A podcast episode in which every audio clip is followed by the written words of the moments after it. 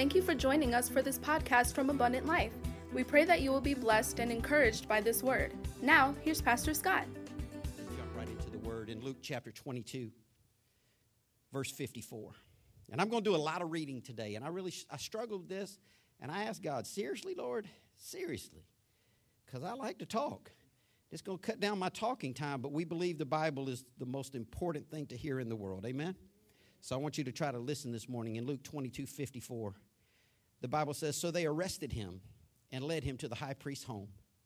And Peter followed at a distance. The guards lit a fire in the middle of the courtyard and sat around it, and Peter joined them there. A servant girl noticed him in the firelight and began staring at him.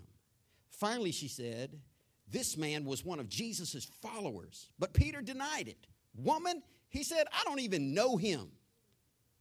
After a while, someone else looked at him and said, You must be one of them. No, man, I'm not, Peter retorted. About an hour later, someone else insisted, This must be one of them because he is a Galilean too. But Peter said, Man, I don't know what you're talking about. And immediately, while he was still speaking, the rooster crowed. At that moment, the Lord turned and looked at Peter. Suddenly, the Lord's words flashed through Peter's mind. Jesus had told him, Before the rooster crows tomorrow morning, you will deny me three times that you even know me. Verse 62 says, And Peter left the courtyard weeping bitterly. The guards in charge of Jesus then began mocking him and beating him. I want to talk to you this morning from a sermon simply titled, Think About Peter. Pray with me. God, thank you for your word. Thank you for using people who mess up. Thank you for loving us beyond our sin. Thank you, God, for your word, which gives us an example of who you are and how you deal with your creation. Lord, I pray as we look to your word today that you'd anoint my mouth and my mind. Help me, God, to say those things that would honor you. Help us, God, to hear things today that would increase our faith and increase our love and our passion for you. Your love for us is manifold and unconditional. Help us to love you back in Jesus' name. Amen. Think about Peter. Now, if you talk to the average pastor in America and you ask him who his favorite Old Testament person is, most of them would say King David. And there's good reason for that. King David wrote a lot of passages in the Old Testament, but it's not for the volume of his writing that most preachers love King David, it's for the volume of his mess up. It's, it's not for all the good stuff that he did, it's for all the bad stuff that he did without God giving up on him. Why? Because we know that none of us are perfect.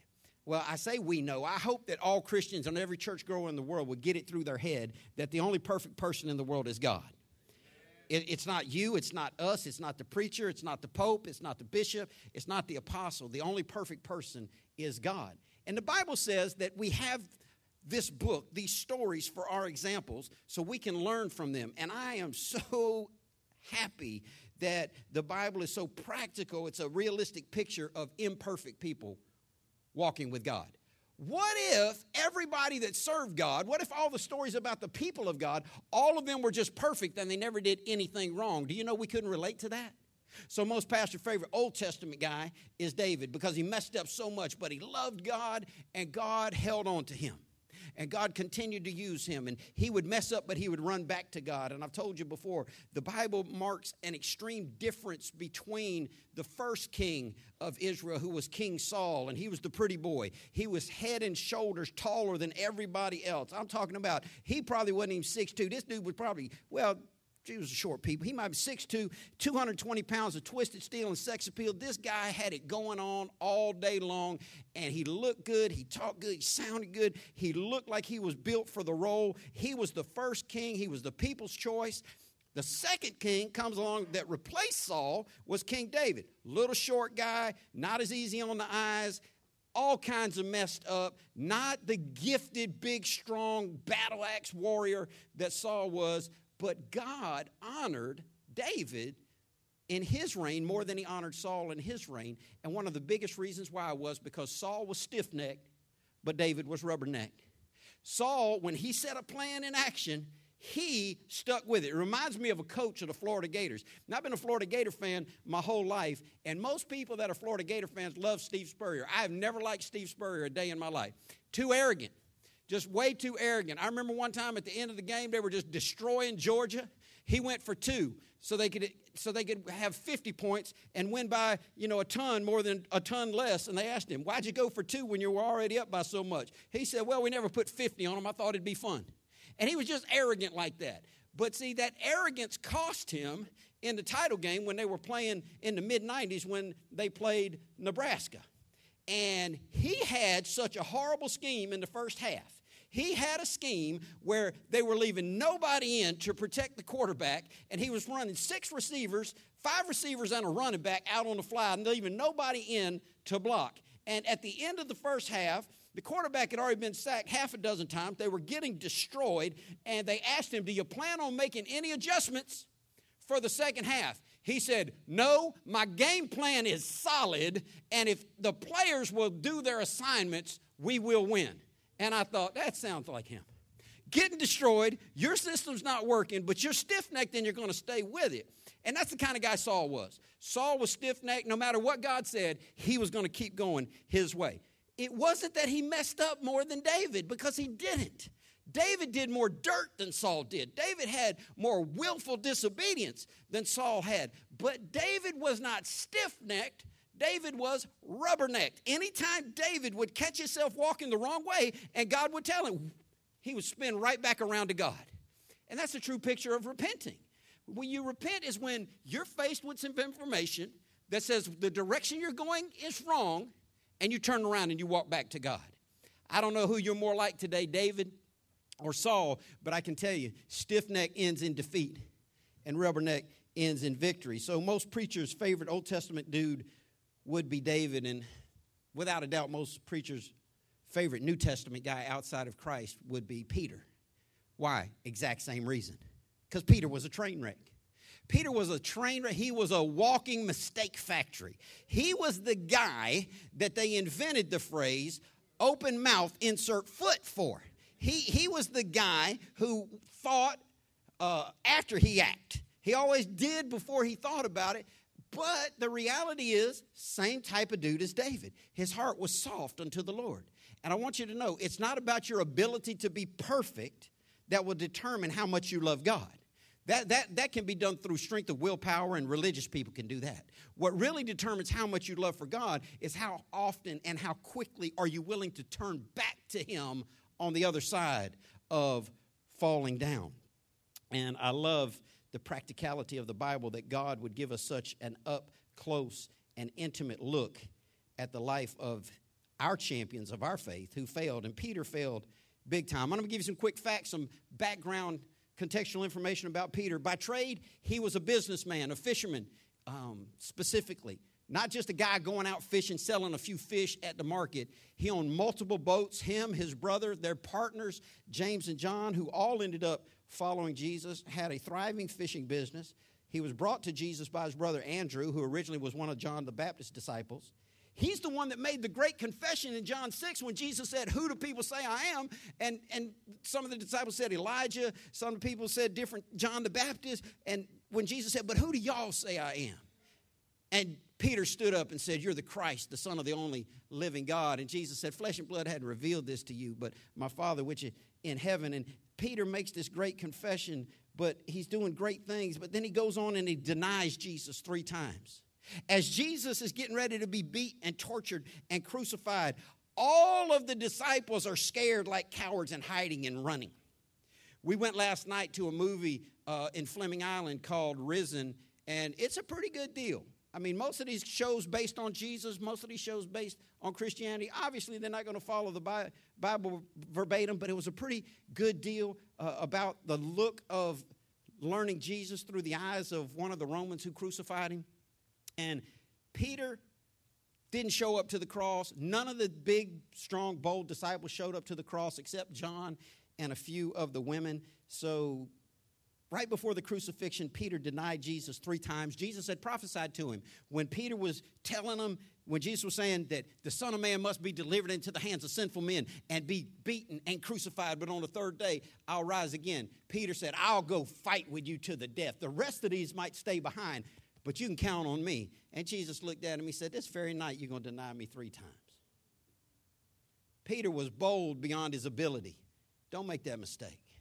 Peter was boastful beyond his depth. Don't make that mistake. But that's not the end of Peter's story. He also went on after his recovery to preach a sermon at Pentecost where the Holy Ghost fell and 3,000 people got saved. He also went on to fulfill the prophecy when he told Jesus that I'll follow you anywhere. I'll go through anything for you. And, and Jesus eventually told him, Yeah, you're going to go through some stuff for me. Actually, one day people are going to carry you to your death the same way they carried mine through crucifixion. And Peter's love for Christ had grown so much by that point that even though he couldn't pray for an hour in the Garden of Gethsemane when Jesus asked him to pray, he went and prayed for 10 days solid in the upper room to bring about Pentecost. And he, he changed. There, there was a change in his life. Failing changed him, falling down changed him.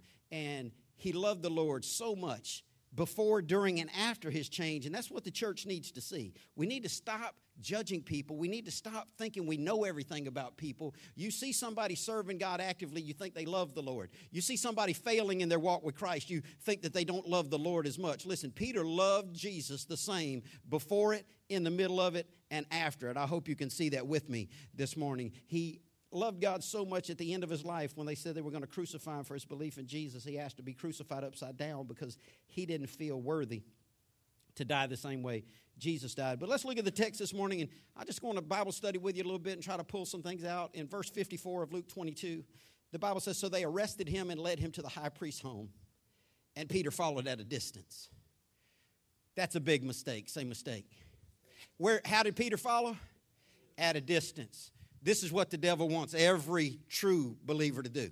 The devil doesn't care how close non believers follow. If you come to church every time the doors are open, but you never read your Bible at home, you never say prayers at home, you don't praise and worship God at home, if you come to church every time the doors are open and you're on every team, every committee, every volunteer board, but you're not truly born again, the devil doesn't care how involved you are. But if you're really saved and you love the Lord, he, he can't take your salvation from you. So He wants to distract you and He wants to make you follow at a distance. I've told you so many times about the cutout principle. I love the Nature Channel. It's about one of the only good things on TV. And I told you, I always pull for the big animal. Uh, I, am not the underdog guy. I don't look for Rudy to beat up Ray Lewis because, trust me, that don't happen ever. And when the lion is chasing the zebra, I pull for the lion. Even though it's not a big battle, but I just I just want the lion to do his thing. And the lion could just he, he's faster than the zebra. He's stronger than the zebra. And if he wanted to, he could just strike up the the the cymbal music and just charge into the whole pack of them, reach out with giant paws, snatch up a couple of them, and walk off. But that's not how the lion does it because God didn't design him that way. And God said that the Christian's enemy is the devil, and that the devil walks around like a roaring lion seeking whom he may devour. So here's what the lion does, and you can see it on nature shows. He doesn't run after the whole pack. He waits until one of them gets cut out of the herd. It's called the cutout principle. And the lion stalks and he waits and he stalks and he waits. And I want to tell you something the enemy is stalking you right now. And he's waiting on you right now. And guess what he's waiting on you to do? Follow at a distance. Because when you follow at a distance, you have been cut out from the herd. And when you get cut out from the herd, that's the one that the devil comes to attack. That's when the lion goes after that one zebra. Doesn't have to be the smallest one, doesn't have to be the weakest one. He's already stronger than the biggest one and faster than the fastest one. But he just hunts this way, and it's the same way the devil hunts for Christians. So if you don't hear me say anything today, hear this don't follow at a distance.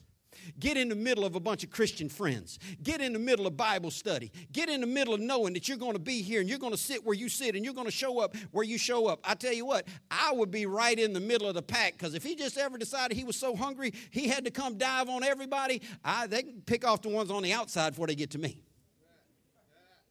Peter made a mistake. He was following at a distance. Verse 55 said the guards lit a fire in the middle of the courtyard and sat around it.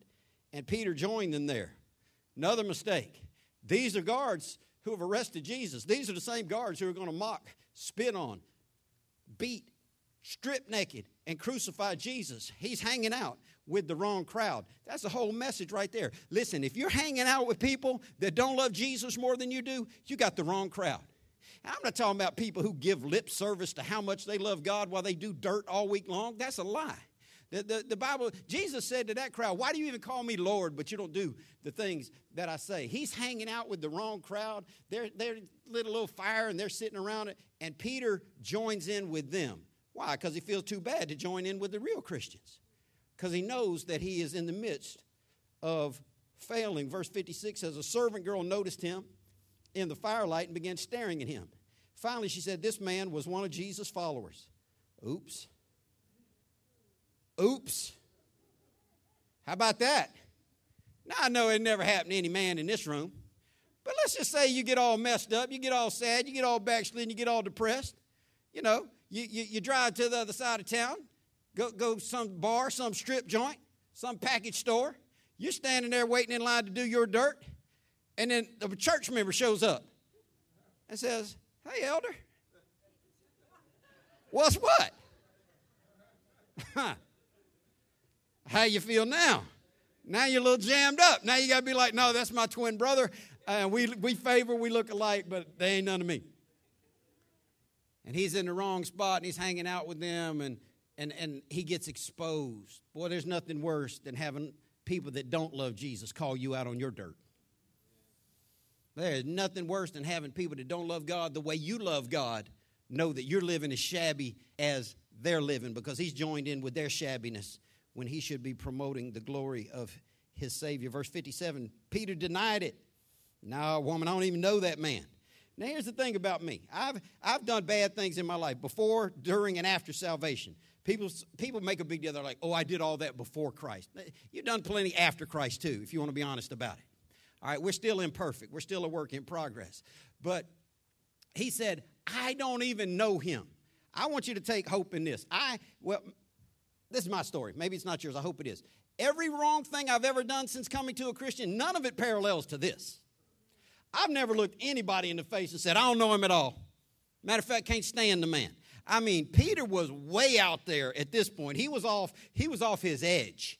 And I want to tell you this morning if you don't stay in the middle of the pack, if you don't follow Jesus closely, you can get off your edge too. Because if Peter can get to the place where he's not just backsliding, but he's denying even knowing who Jesus is, if that can happen to him, it can happen to any of us. In verse 58, the Bible says, After a while, someone else looked at him and said, You must be one of them. All right, the, the whole twin brother thing didn't go over with him the whole no that's just you know my cousin we, we favor didn't go over with him. He said you got to be one of them. And he said no man i am not. Exclamation point. He is trying with everything he can to say i don't know him. Like i said i've done some things i wish i hadn't done as a christian but i've never gone so far as to argue with somebody about whether or not i even know who Jesus is. You ought to take hope in that and realize that if Peter can make a comeback, anybody can make a comeback. Verse 59 said, About an hour later, someone else insisted, This must be one of them because he's a Galilean too. He's up there hanging out with all these Romans with his little Galilean accent. Like one, one other version says, Your speech betrays you. You sound just like him. And he goes on in verse 60 and says, Man, I don't know what you're talking about. And immediately, while he was still speaking, the rooster crowed. I want to read it to you. I want to read that same account in Matthew's gospel, in Matthew 26 73. Listen, listen to the insight it gives here. A little later, some of the bystanders came over to Peter and said, You must be one of them. We can tell by your Galilean accent. Listen to how low Peter had sunk by verse 74. He Peter swore a curse on me if I'm lying. I don't know that man. And immediately the rooster crowed. You get out away from Christ. You start following Christ at a distance. You start hanging out with the wrong people. You get in a crowd of people that don't mean you any good for Christ. They're going to start putting your faith on trial. And you're going to start finding yourself in a position to either have to get up and leave or, no, I'm one of y'all. I'm just, I'm just here to do dirt with y'all. Peter was so adamant in trying to convince these people that he didn't know who Jesus was. He basically said, I swear to God, let God strike me dead if I even know who that man is. I've done some stuff, but I had never denied Christ at that level. What am I telling you? There is hope for all of us. In Luke 22 61, back in our text, at the moment the Lord turned and looked at Peter.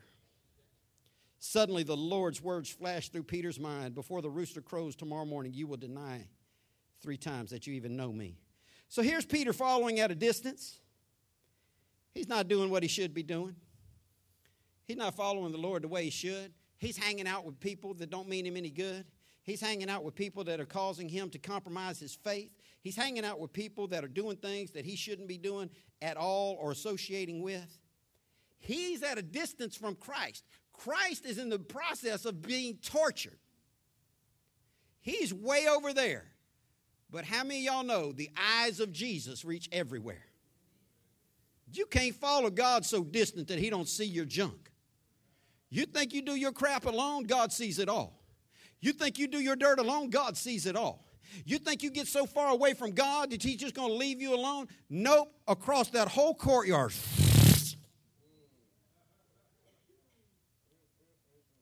And when they locked eyes, Peter knew everything I swore to, I've denied. Every claim I made, I broke.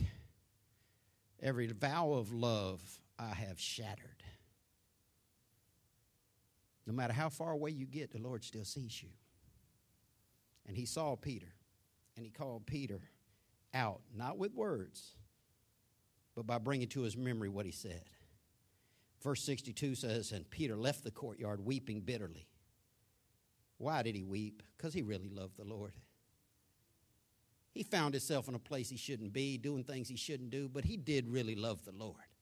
I need you to understand that today. So many church people want to point fingers of condemnation and criticism and act like somebody who's backsliding doesn't really love the Lord. There's a whole group of false theologians and liars and heretics that say backsliders lose their salvation and die and go to hell. You know, how much backsliding? Didn't read your Bible today? That cancels your salvation? Told a lie to, to your boss? That cancels. Listen, God says he's married to the backslider. God loves us, and he loved Peter. And the look that he gave Peter was not a look. See, if he would have scowled at him, Peter could have stiffened his back and said, What? But the eyes of Jesus are eyes of love. And it broke his heart, and he left weeping bitterly. And then began the worst night of human history where they began mocking and beating Jesus. How guilty do you think he felt? How guilty do you think Peter felt when he didn't do anything to show the Lord that he loved him? Incarcerated, don't show up. They're stripping him down, about to crucify him. He's hanging way back, not only hanging back, but hanging with the people that hate him not only hanging back, but hanging with people who are trying to get him involved in doing stuff that won't bring honor. How guilty. He has professed all this love. He has been the vocal leader, he's been up front. This was a platform minister who now is out there on the wrong side of where he needs to be. And let me tell you something, and everybody knew it. Small town. That's one thing. See, people act like the west side's a small town. It's, it's okay for small, but you, you know, you got places you can hide. There was nowhere to hide in this part of the world. Everybody knew everybody. Some of y'all come from places like that. This was that place. Everybody knew what Peter had done. Everybody knew he was the leader of that rabble of followers. Everybody knew that he made all these bold claims. Everybody knew that when they came to take Jesus, Peter drew his sword and cut off the high priest servant's ear. Everybody knew Peter was supposed to be big and strong all day long. And now he's hiding and denying. And he's guilty and he's filled with shame. What happens to Christians at that point? What happened to Peter at that point? He probably felt there was no place left for him in the Lord's work.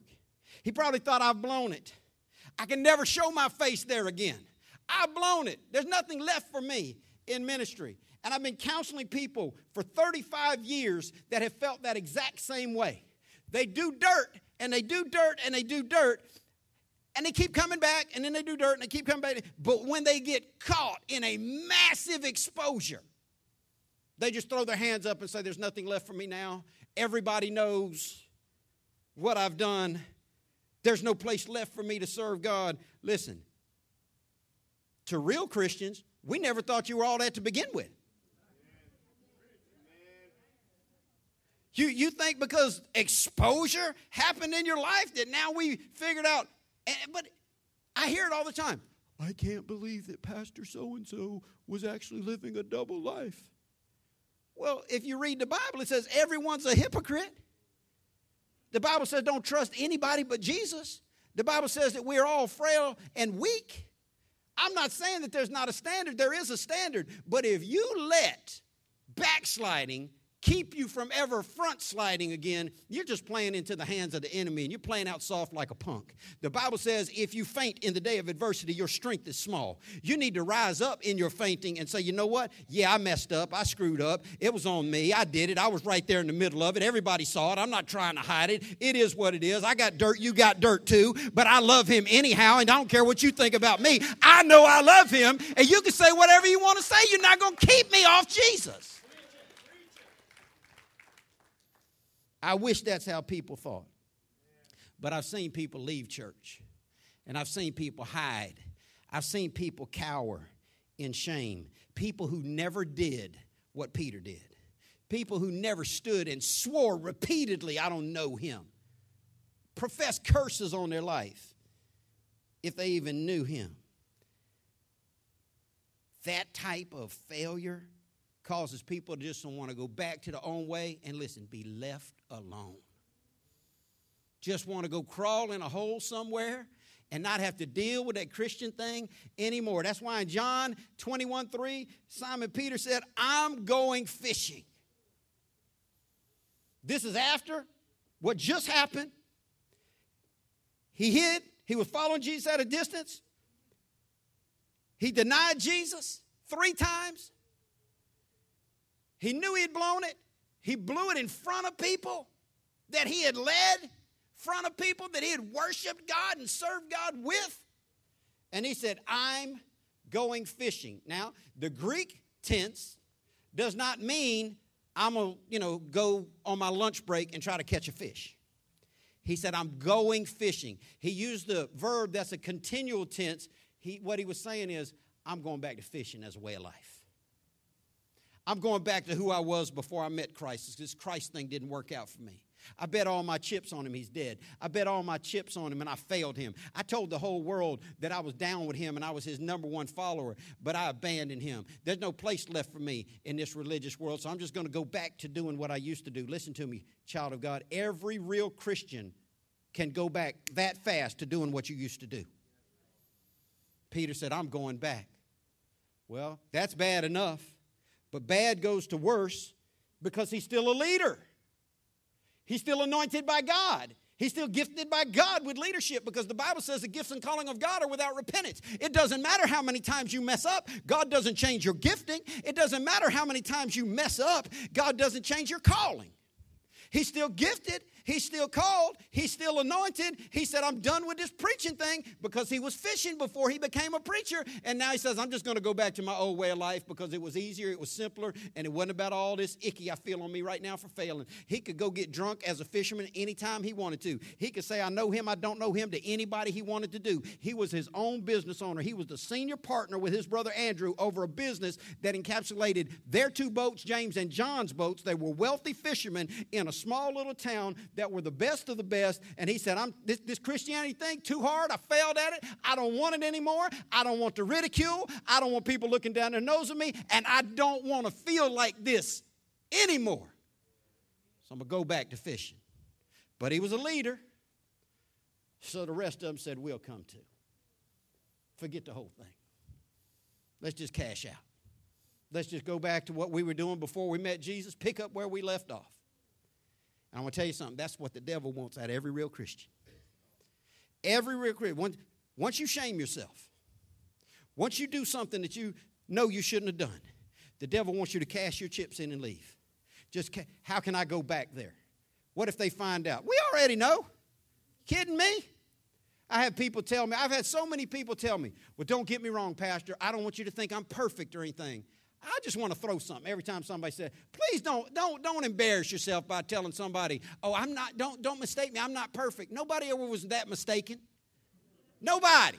Your children ain't that mistaken. Listen, everybody on the planet knows that you're not perfect. They know I'm not perfect. But the devil wants you to cash it in and to be done thinking that you can't go back now. What will they think? Well, they would think that they done stuff too. And if God can forgive them, then He can forgive you. One of the early lessons Bishop taught me when I was steeped in legalism and when I had my own hard line views, us four and no more, we're the only ones going to heaven. We were talking about a pastor one time, and he was telling me all this dirt that this preacher done, and I'm like, wow, you know he ain't saved. And Bishop looked over at me and said, How we know that? I said, Well, you just said he blah, blah, blah, and blah. I mean, you just you just drove the bus over him nine different ways, parked it on his head, shot him. I said, I'm just going off what you said. Now, he said, No, you said he's not saved. I didn't say he's not saved. How do we know he's not saved? I said, Because all that stuff he's done. He said, Well, what about all that stuff you've done? Are you saved?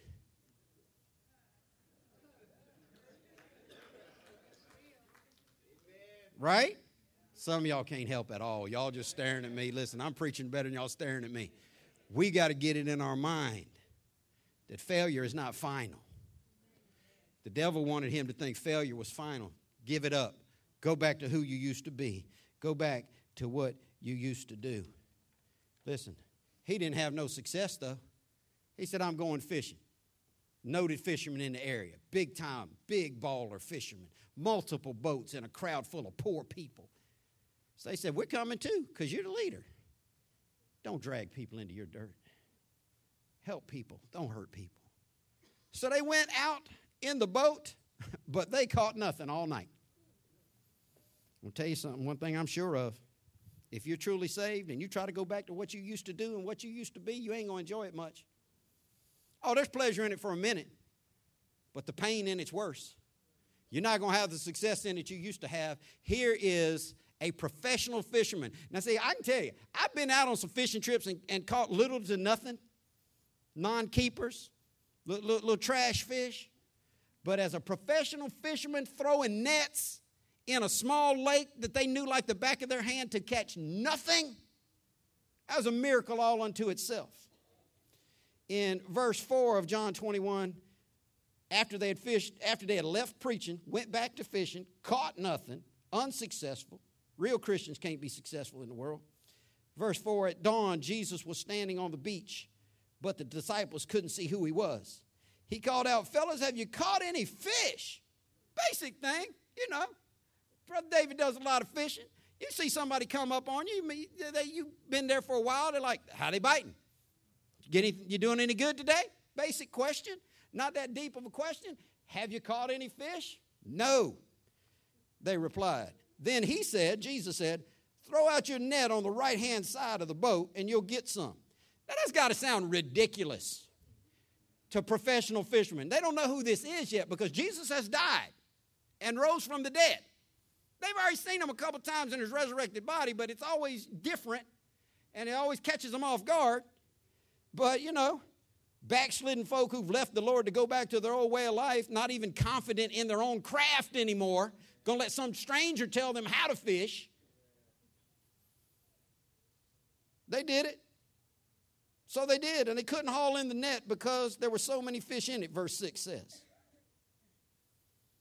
Now, this is something. They fished all night, couldn't catch a fish. Now that they've dropped the net on the side of the boat that they weren't thinking about, they've caught so much they can't even pull the net in. One gospel writer said it was so heavy the boat began to sink. Verse 7 Then the disciples Jesus loved, that's John, John doesn't like to identify himself by name, but he's called throughout Scripture the disciple Jesus loved. John another professional fisherman, partners to Peter, said, It's the Lord. Why did John know it's the Lord? Because there was nobody closer to Jesus in his earthly ministry than John. John is the only disciple that did not abandon Jesus. John was the only disciple that was at the cross with Jesus' mother and some women. All the rest of them left. John was the one who was always on the Lord's hip. John was the one who leaned on the Lord at the Last Supper. John knew the voice of Jesus better than anybody. It's a good message in there. I don't have time to preach it, but let me tell you something. The dude with the microphone doing all the upfront, loud talking, leading, gifted, and anointed, not always the one that's closest to the Lord. I believe there are people sitting in pews that love God way more than preachers ever will. I believe there are people sitting in pews that are closer to God and know the voice of God, way more anointed in their love for God than microphone platform people ever will be. Peter might have been the upfront one with the microphone, but John was the one who knew what the Lord really looked like. John was the one. Listen, don't think that you got to have some type of pulpit ministry to be close to God. John was in the background, but John knew Jesus. He said, It's the Lord. When Simon Peter heard it was the Lord, he put on his tunic, for he had stripped for work, jumped into the water, and headed to shore. The others stayed with the boat and pulled the loaded net to shore, for they were only about 100 yards. There's a good message in there. Why are they still in the boat? It resurrected Jesus 100 yards away. This failure, Peter, the only one, desperate to get to the Lord. Let me tell you something whether you're on top of your Christianity, starting to struggle, or flat out busted, when you see Jesus, you better run to him. Verse 9 When they got there, they found breakfast waiting for them fish cooking over a charcoal fire and some bread. Now, how funny is that? Jesus coming back from the dead, got a couple fish in his pocket. I don't think he had fish in his pocket. I think he just told the fish, get in the fire. kind of like on Seinfeld when George was trying to convince his parents to get far away from him and move to Florida. He said, They got dolphin come right out of the water on the sidewalk. You can pet them. I believe the fish just came right out of the water, jumped. That's a funny show. Jumped into fire. These guys out fishing all night long can't catch anything. Jesus shows up with what they were trying to get. There's a four hour message in that. You're trying to get everything you think you want for yourself, and He's already got it. He's already sitting down with it, and you're out there trying to get it. They're, getting, they're looking for fish because they're hungry. He don't only have the fish, he's got the fire and some bread. They were going to fish all night long, hope to catch one or two fish, and then have to go about making a fire. Listen, they didn't have charcoal lighter back then. They didn't have the little click fire stick. These cats had to make fire. They didn't have bread in their pocket. They were out in a boat. Jesus had what they wanted, and he had more than what they thought they would ever have. Verse 10, Jesus said, Bring some of the fish you've caught. That's an hour and a half message right there.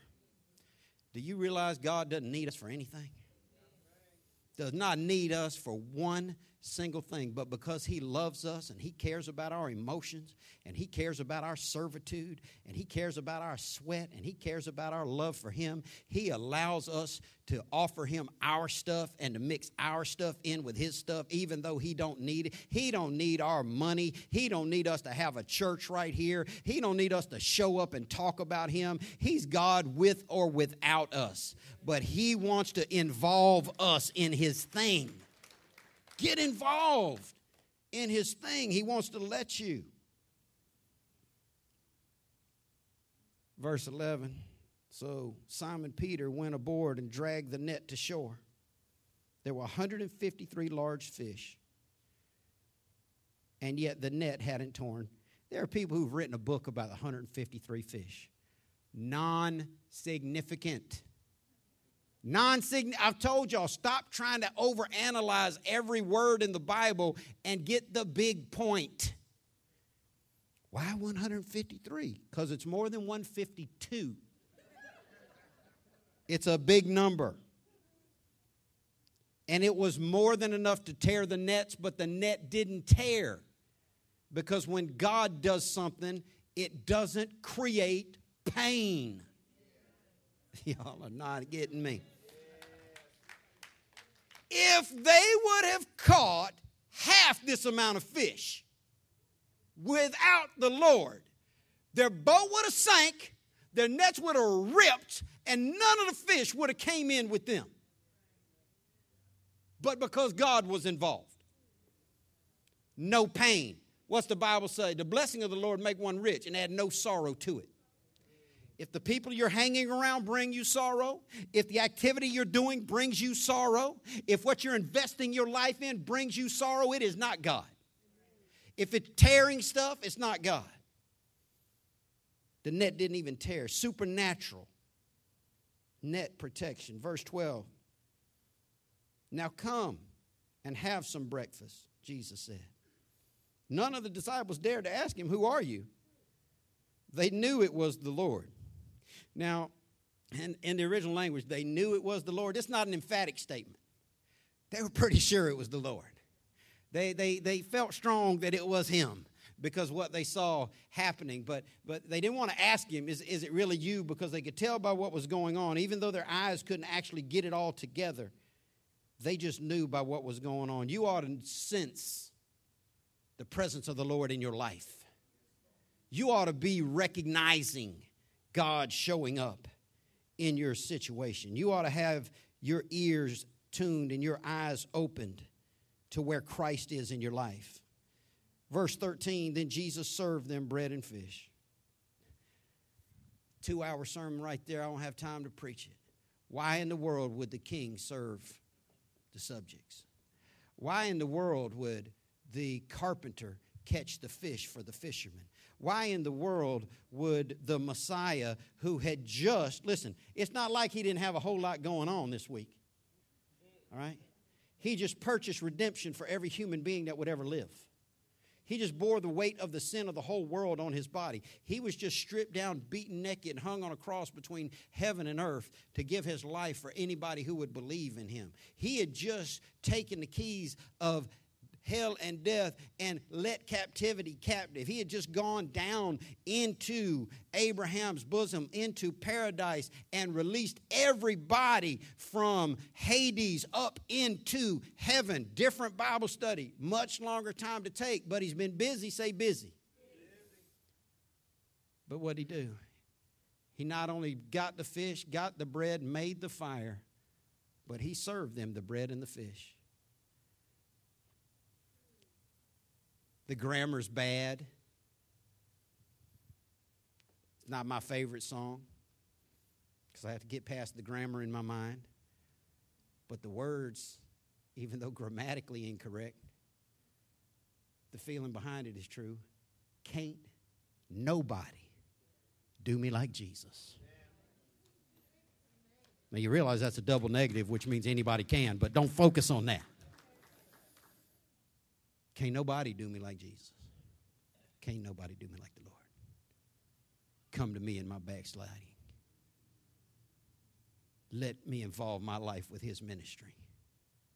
Prepare good things for me and serve me. I call him the king and me the servant. And he's always serving me. If you start following the Lord, you'll find out you can stop complaining about, I'm the only one that ever keeps the nursery. I'm tired of being the only one that shows up for choir on time. I'm tired of being the only one that helps do. Listen, he does so much more for us than we could ever do for him. We couldn't repay him back in 10,000 lifetimes. Our God is greater and better and kinder and more awesome than anything you could ever imagine. verse 14, this was the third time Jesus had appeared to his disciples since he had been raised from the dead. You know, the Bible says that there were over 12 times that Jesus appeared to people.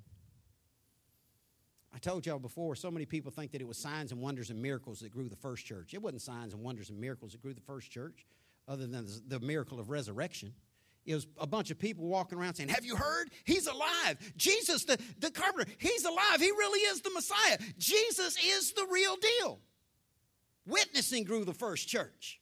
Declaring who God is grew the first church. And if that's what grew the first church, why are churches now so desperate for supernatural signs and wonders? Eh, miracles and wild stuff happening because that is somebody else doing it while we watch it versus us going out and telling our neighbors he's alive.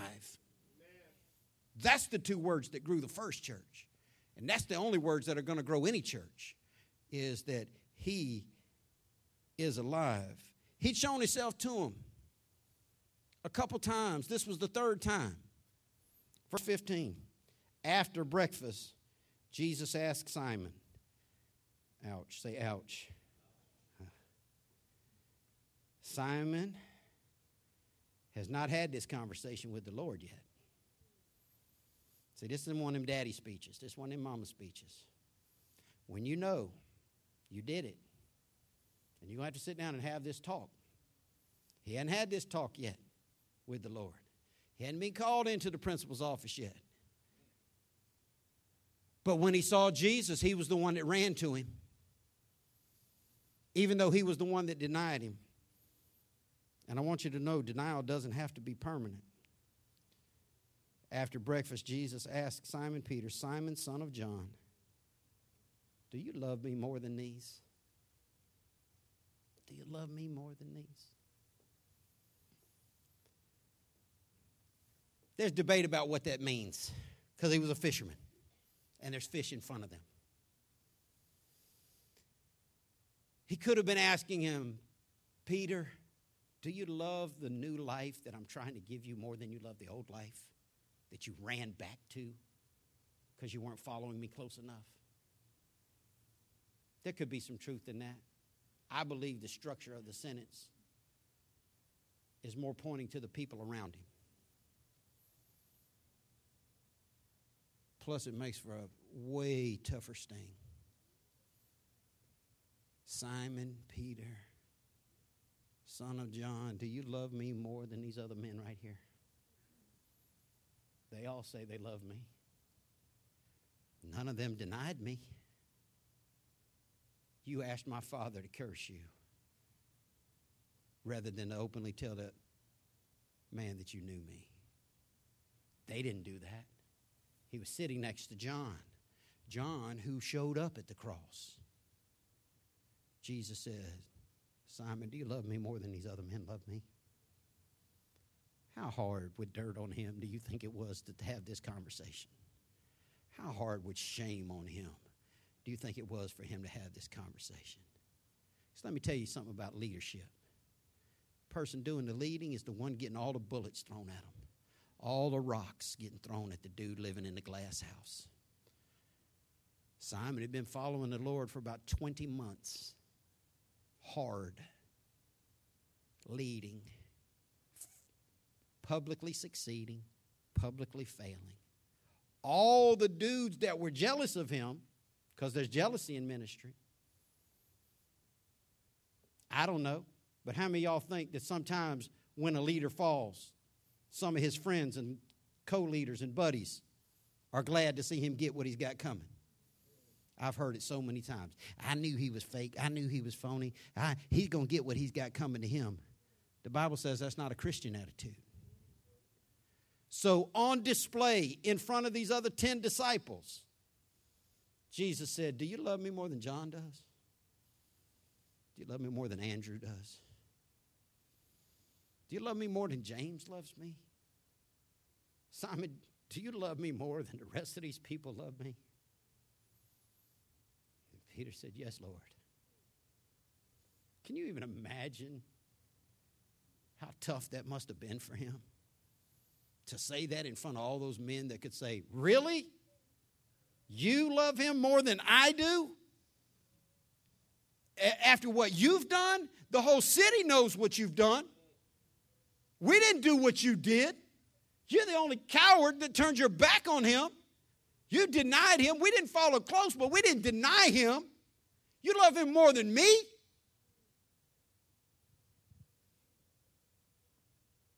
Yes, Lord. You know I love. Jesus didn't criticize him. Jesus didn't bring up his past. Jesus didn't work him over it.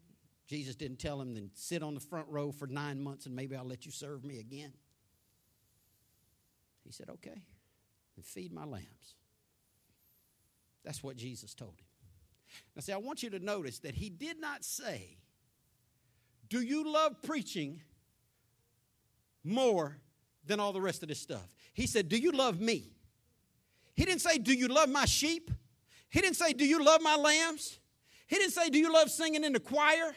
He didn't say, Do you love having a position at the church? He didn't say, Do you love people know your name? He didn't say, Do you love the gifting and the talents that I've given you? Do you love me? The cure for Christianity in 2016 is falling in love with Jesus. Not church, not ministry, not how good you are at what you do. That's never what God is going to ask you. Do you love Jesus? Verse 16. Having already pointed out that many people love ministry more than the master, Jesus repeats the question Simon, son of John. Now, this is tough. I mean, there's so much I could preach. I'm trying to get you out of here. You know what Peter's name was before Jesus took him under his wing? Simon. But he told him, I'm going to call you Peter. But now he's back to calling him Simon. See, because there's a little Simon in all of us. There's a little old stuff in all of us. There's a little leftover in all of us. He said, Simon, son of John. He didn't say Peter apostle of the Lord. He said it again, do you love me? Now, some commentators say that there was different words used here for the word love. The English word love's in both places. Some say that one time he used the word phileo. One time he used the word agape. Agape means, do you really love me at the highest level? More than everything? Second time, some people believe he asked, do you even love me like a friend? I don't think is nearly as important to know the nuance of the meaning of the word love that he chose as it is for us to recognize that the love that Jesus has for us is so deep that when, when Peter was being mocked by his own friends and torturing himself in his own soul because three times he denied Jesus, Jesus let him confess his love for him three times to try to erase that pain. He comes back and he says the second time, Do you love me? Yes, Lord, Peter said. You know I love you. Then take care of my sheep. No condemnation, no qualification, no set aside, no let me take five years to get myself together. Let me just try to work me out then maybe I can come back and be who God wants me to be. Verse 17, a third time, he asked him, Simon, son of John. See, Peter, at this point, he just wants a hug. He wants Jesus to call him Peter.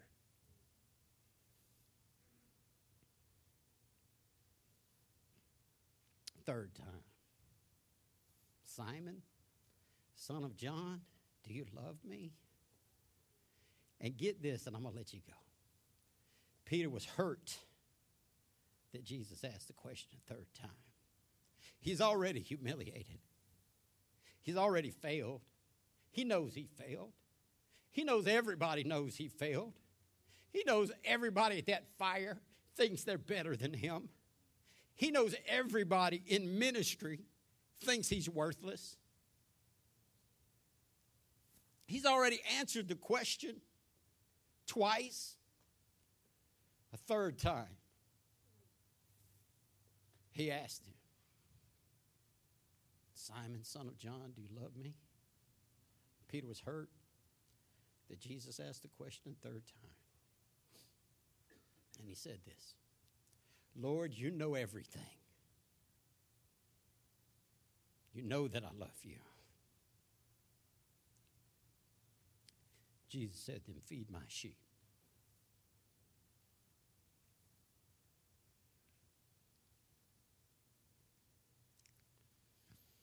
I want you to know that no matter how much church people look down their nose at you, no matter how much guilt you could ever feel, no matter how much embarrassment you could have, you need to rejoice in the fact that if in your heart you love God more than people think you do, you need to rejoice in the fact that if you know you love God in the deepest part of you, that no matter what the world sees you as, that Jesus knows everything. He knows. See, you can fool some of the people some of the time, but you can't fool Jesus. We got people serving in ministry that, that half flaky and faking it in every church in America. And then we got other people who are torturing themselves in the pews, wondering how they can keep doing what they're doing. Realize this the Lord knows your love for Him. No matter what your family thinks, no matter what the people that sit on the row, how could I show my face again? Because Jesus knows. He knows who loves Him and who doesn't. He went on in verse 18. He says, I tell you the truth, when you were young, you were able to do as you liked. You dressed yourself, you went wherever you wanted to go. But when you're old, you'll stretch out your hands, and others will dress you and take you where you don't want to go. This is the prophecy of they were going to strip him naked and drag him to the cross. See, because Peter's confession the whole time was, I love you more than everybody, and I'm the one that will die for you. And Jesus knew that. And he knew that he had put that courage in Peter. And he knew that was going to happen, so he lets him know. Verse 19 Jesus said this to let him know by what kind of death he would glorify God. Then Jesus told him, Follow me. We got so much bad teaching in the world today, I don't have time today or in my lifetime to sort it out. But everybody lying on TV, talking about the devil took them out before it was time. Everybody lying on TV saying late in the midnight hour, God's going to turn it around. This cancer shall not, no weapon. Listen,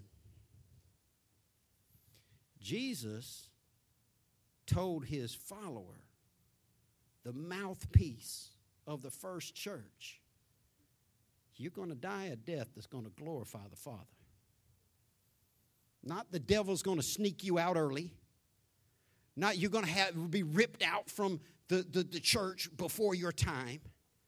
No, God's got a plan for all of us. And it's not just the happy things that glorify God. It didn't make anybody happy to see Peter crucified, except the enemies of God. But Jesus said that it glorified God. Then Jesus told him, Follow me. It's a four hour message in those two words. I'm going to give you an easy test and I'm going to let you get out of here. Last two words on the screen say what? Based on what I'm setting you up to pass this test, what do you think the first two words Jesus ever said to Peter was? Follow me. His mess up didn't change God's plan for his life. His shame didn't change God's plan for his life. What those other people sitting around that fire thought about him didn't change God's plan for his life. His mistakes and his frailty did not change the love Jesus has for him or the plan Jesus has for him. And for me and for you and for everybody who ever wanted to follow him, his word is still the same today. Follow me. Stop going fishing, son. Don't do that. I called you away from that. Follow me. Stop going back and follow me. Stop beating yourself up and follow me. Stop caring what these other people think about you and follow me. Verse 20 Peter turned around and saw behind them the disciple Jesus loved, John, the one that they all knew was the Lord's ace. Peter was the vocal leader, but John was the ace. The one who had leaned over to Jesus during supper and asked, Lord, who will betray you? Verse 21, Peter asked Jesus, What about him? You just told me I'm going to die, be crucified. I didn't even have the courage to say, I knew you a couple of days ago. Now you're telling me I'm going to follow you and I'm going to die for you in the most horrific, torturous way. What about him? What about your ace? What about the teacher's pet? What's your plan for him? And Jesus replied, If I want him to remain alive until I return, what is that to you? As for you, follow me. The Lord is no respecter of persons. He don't have treat one one way and another another way. He treats us all the same. See, this is where the enemy wants to get you tripped up. Well, what about that person? What about that person? What, what, what's going to happen to them? You're letting me come back and follow you. What about them? They, they, they messed up too. What? Don't worry about them. Follow me. Stop worrying about church folk and start worrying about Jesus. Stop following the crowd and start following Jesus. What does it matter? How good or how bad? Well, I just don't think it's fair that my brother gets someone my cousin, my nephew. Stop worrying about what happening to other people and get on with it. Get on with it. Get on with the following him. That's what he says from day one to the end. It's easy to see Peter's mistakes. He was too scared. He boasted too much. He prayed too little. He acted too fast and he followed at a distance when he should have been following closely. The great preacher Charles Spurgeon said this Mankind is feeble, mankind is frail, and mankind is prone to failure. And that's what we are. We are feeble, frail, and prone to failing. I like that contemporary song that says, We fall down, we get up. Because Proverbs 24 16 says that a just man falls seven times but gets back up again. Falling down is not failing, staying down is failing. Falling down is not failing. Quitting following Him, that's failing. Follow Him. If you've been doing great, follow Him. If you've been struggling, follow Him. If you've been flat out, follow Him. He always takes us back. Too many people have backslid and backslid and backslid but never tried real hard to front slide. I want you to front slide today. I want you to move from the distance and move back up close and follow him.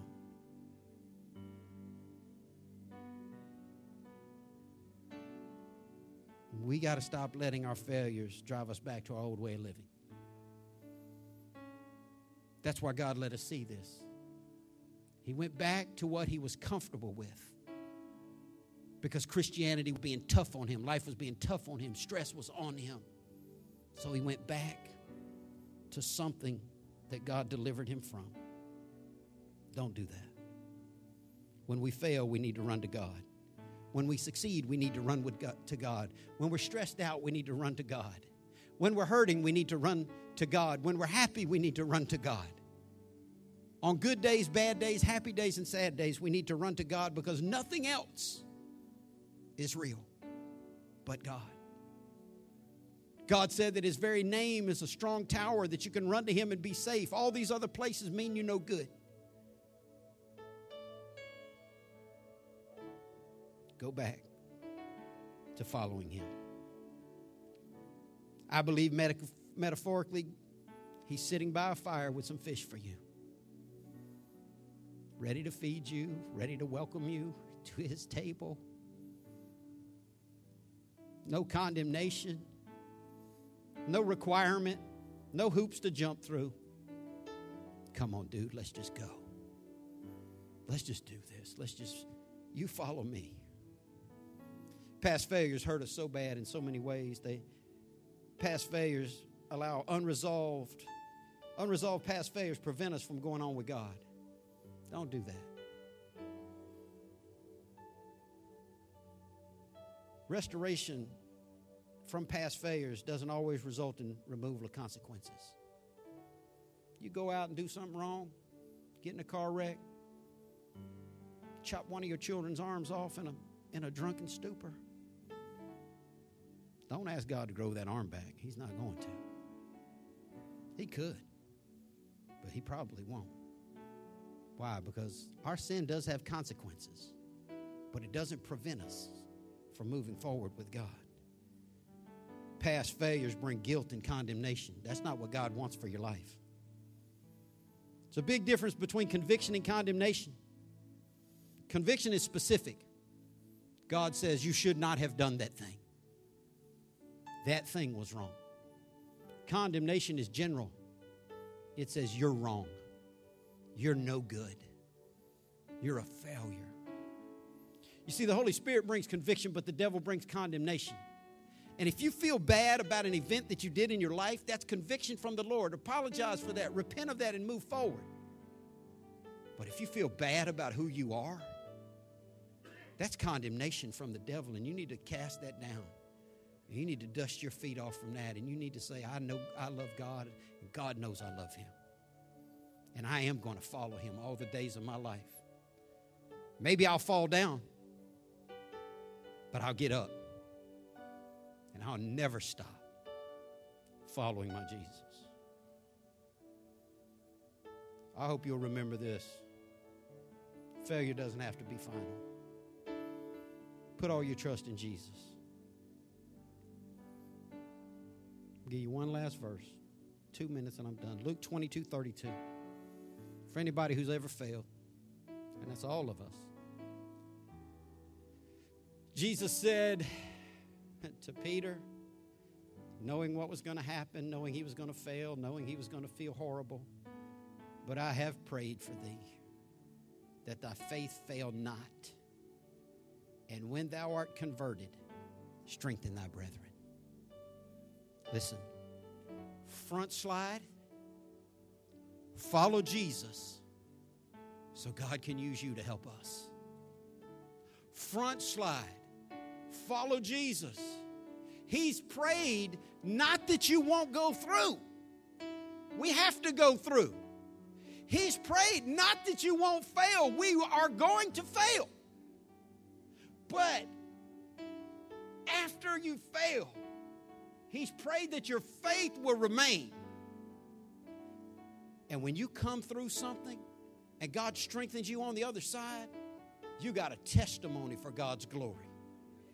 That test can build a testimony, or you can let the devil use it to condemn you and destroy your life forever. I choose Jesus. I choose to know that He knows everything. He knows we love Him if we do. So let's follow Him. Pray with me. God, thank you for your word. Thank you for your unfailing love. Thank you for never giving up on us. Thank you for letting us follow you. God, I pray for every person in this room who would be condemned by the devil, that today you would assure them of your love, that you would assure them of your unconditional, unwavering, everlasting love. Strengthen us, God. Use us to strengthen each other. Thank you for tests that build a testimony. Lord, I pray that you would help us to follow you all the days of our life, recognizing that you're the only true God. We love you and we're glad that you know it. In Jesus' name, amen. Thank you for listening to this podcast. We truly appreciate the opportunity to pour into your lives each week. For more information or to donate to Abundant Life's ministry, please check out our website at www.alcfnow.org.